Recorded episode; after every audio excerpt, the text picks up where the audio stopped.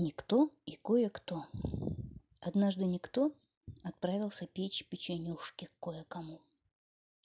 Когда печенюшки были готовы, внезапно появился безобразный котяра и всех их слезал.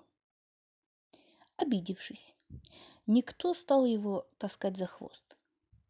Безобразный котяра, сокращенно БК, этого, конечно, не почувствовал, потому что когда никто таскает тебя за хвост, ты разве почувствуешь? С другой стороны, стал таскать кое-кто. Но он сам не знал, кто он, поэтому на всякий случай таскал потихоньку. А вдруг он кое-кто слабый, например, мышь? Поэтому кот тоже почти ничего не почувствовал.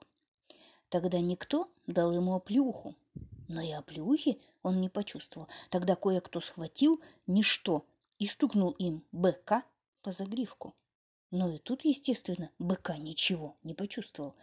Так никто и кое-кто и колотят быка до сих пор, а может будут колотить и завтра, и послезавтра до обеда. Потом пообедают, при этом кое-кто будет есть кое-что, а никто будет есть ничто. От этого никто совсем похудеет и в конце концов помрет, но этого никто не заметит, так как он никто. А кое-кто скушает кое-что ядовитое и тоже помрет. Но этого опять никто не заметит, так как он и был кое-кем, но неизвестно кем. А зато быка будет продолжать свою котиную жизнь, нахально слизывая чужие печенюшки и чувствуя себя прекрасно, несмотря на туго набитый живот.